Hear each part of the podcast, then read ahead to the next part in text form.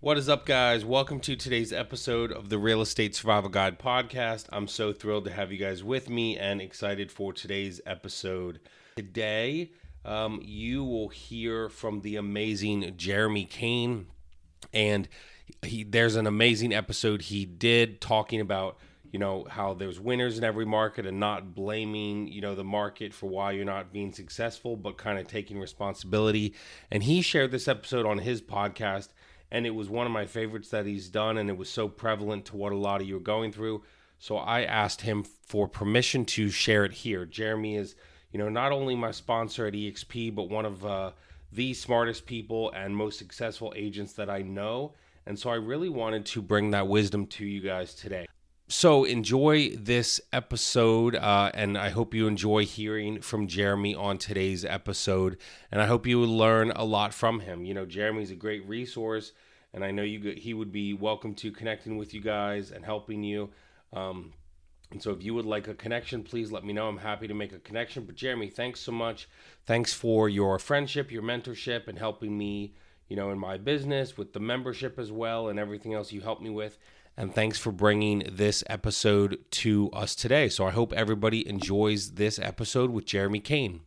Okay, so the first thing that I talk to all agents about, as my good friend Mike Sherrard often says, what gets measured gets managed. And this is something that maybe, you know, when I got into it, I was just hustling and doing the deals, and we have this hustle culture that everyone thinks that they need to abide by. Well, when I step back and look at it, I was just doing things all over the place. I was making money. The times were good. So I wasn't really watching my spending. And, you know, I needed some quarterly goals. I read the 12 week year and it kind of changed my perspective. Now, from that book, I still set annual goals. And from there, I work backwards and make my quarterly goals based on the market, based on the hot season, the slow season, all of that but the importance of having those quarterly goals and actually trying to obtain them, not just putting them up on a board. And when you get to, you know, the quarters kind of sneak up on us because they're, you know, odd months, obviously. When I get to the end of March, you know, sometimes it's busy season. I'm like, ah, oh, whatever, you know, we don't have quarter two goals, but it's really important to con- continue to recenter and re evaluate your goals. And when I say reevaluate, either there's two options in my book. Either you line up for success and you're like, okay, the goals were good, I met them, I fell short, whatever, or you increase them because they were too easy. We never pull back, right? There should never be a time where you're like, oh, you know, the market was bad, so I pulled back my goals, I changed them. You know, I wanted to make 100,000, but you know, I'm only going to be able to make 50, so I changed my goals. Don't do that. Goals should only level you up and not pull you back. So definitely don't change those goals.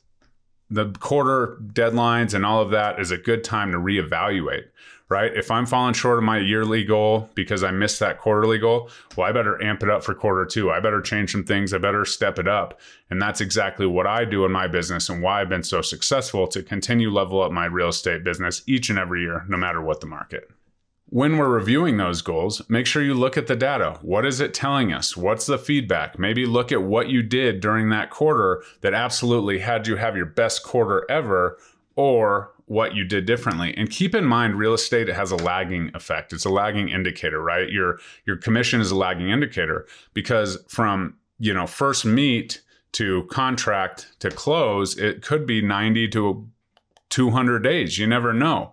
But it's really, I mean, the things I'm doing today and the houses I'm showing today will close you know maybe by the end of this quarter but it's kind of on that fringe as it's so we're you know getting close to that 45 day mark where you know I'll start to put stuff under contract for quarter 3 however you know understand that that's a lagging indicator but then look back another you know quarter and see okay what was i doing? Did i go on vacations a ton of times? Did i absolutely pour into my business? And did i do a client event that that really spurred some some interest? Or you know look at all of the little details that you're doing and all of your client touches. It's really important to take a step back look at 3 to 6 months ago and see okay how did that have an effect?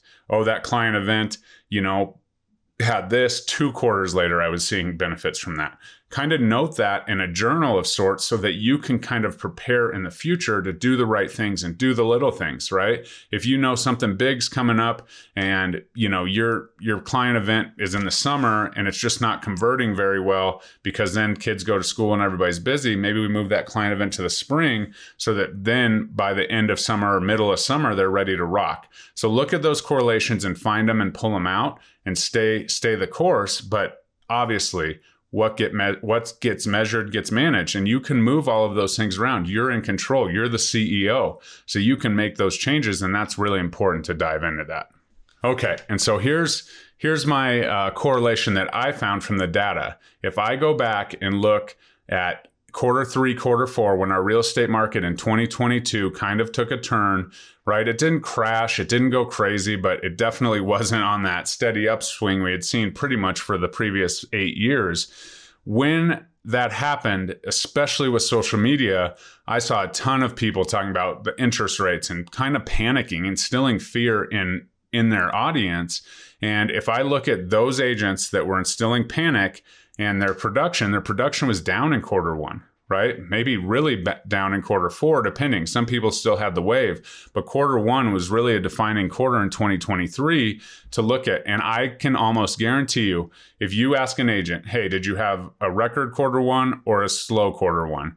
You know, some people might say it was average. That's fine. Maybe those guys are out of it. Maybe they don't produce content. Maybe, you know, it could go either way. However, the people that say they had their worst quarter ever, were the ones that were on social media and blasting out all the fear about the interest rates and all of that. Whereas the people that had record or, you know, above average quarter ones were out there saying, okay, this is the market. This is our current market. These are what your options are. You can do these temporary buy downs that they came up with and all the fancy lending, you know, tricks they came up with.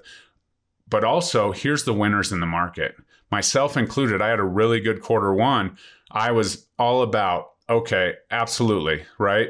Interest rates are high. You're going to pay a little more. The cost of living is going up. But guess what? Rent's going to go up as well with that on the back end of this. So if we can get you into home ownership, here's the positive reasons why. Here's why this market is great for you as a first time home buyer because you're not competing, because you can get an inspection, because you don't have to come with an appraisal gap, because sellers are willing to do concessions because they're getting tight because it's not what it was the previous eight years. And so you take advantage of that and speaking to that and having a little flexibility right? I talk about this in the niche marketing space, like niche marketing and, you know, having your niche and the riches are in the niches and all of that stuff is absolutely the case. But if your niche goes down and they're not the winners in the market, you're going to have a winter there. You're going to have a cold season. So you need to be willing to be flexible, you know, still continue to work the niche because it will come back. It's all cyclical However, you're going to have to find the winners in the market. Maybe it's the investors, right? Maybe it's the downsizers, or maybe it's the first time home buyers, whatever that is.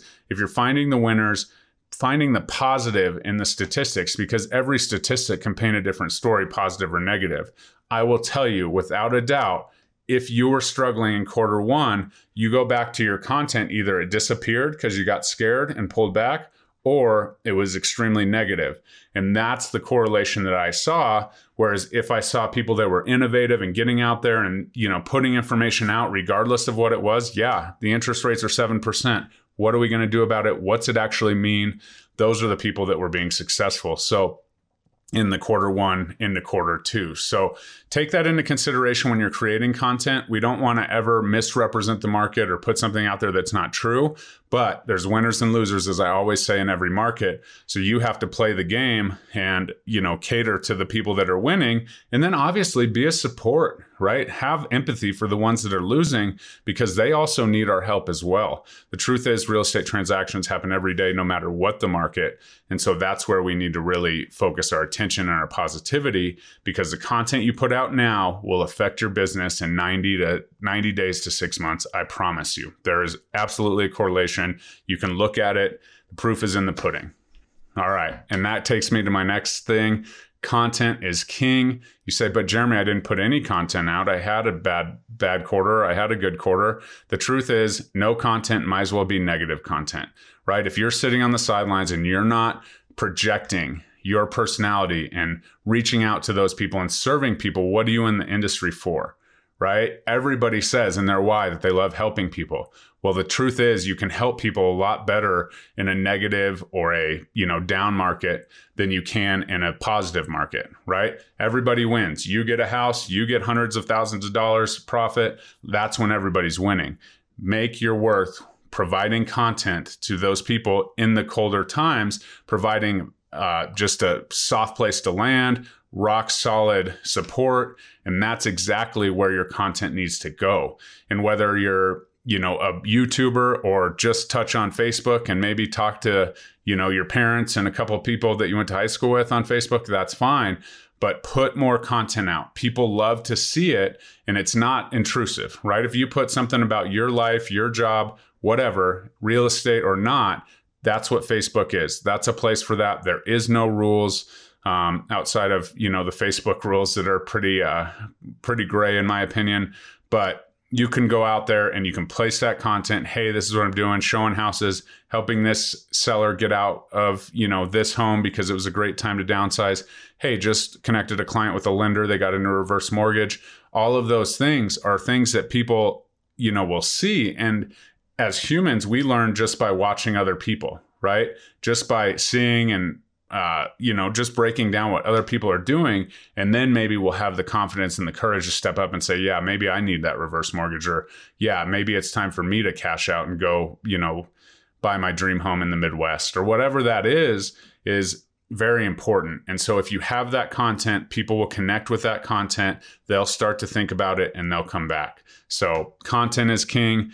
Video is king. Get your butt on video. That's how you look and sound. And at the end of the day, video conveys. I was actually writing an email to one of my um, sponsors the other day, and I wrote it and it didn't sound right. It didn't have my tone. I wrote it again, changed it, didn't sound right. Finally, I just recorded a video and sent it, and it had exactly all my emotions and everything I needed to portray in that important email that I sent came out through that video. And, you know, I get it. People love to write copy and they love to do that. But video is ultra important. And then you can still have the writing and you can still have the copy with it, but get on video, portray that, find those positives, find the winners, and your business will absolutely explode in 90 to 120 days, I bet you. As always, Jeremy Kane, eXp Realty, the real estate agent playbook. We'll talk to you soon. Bye bye.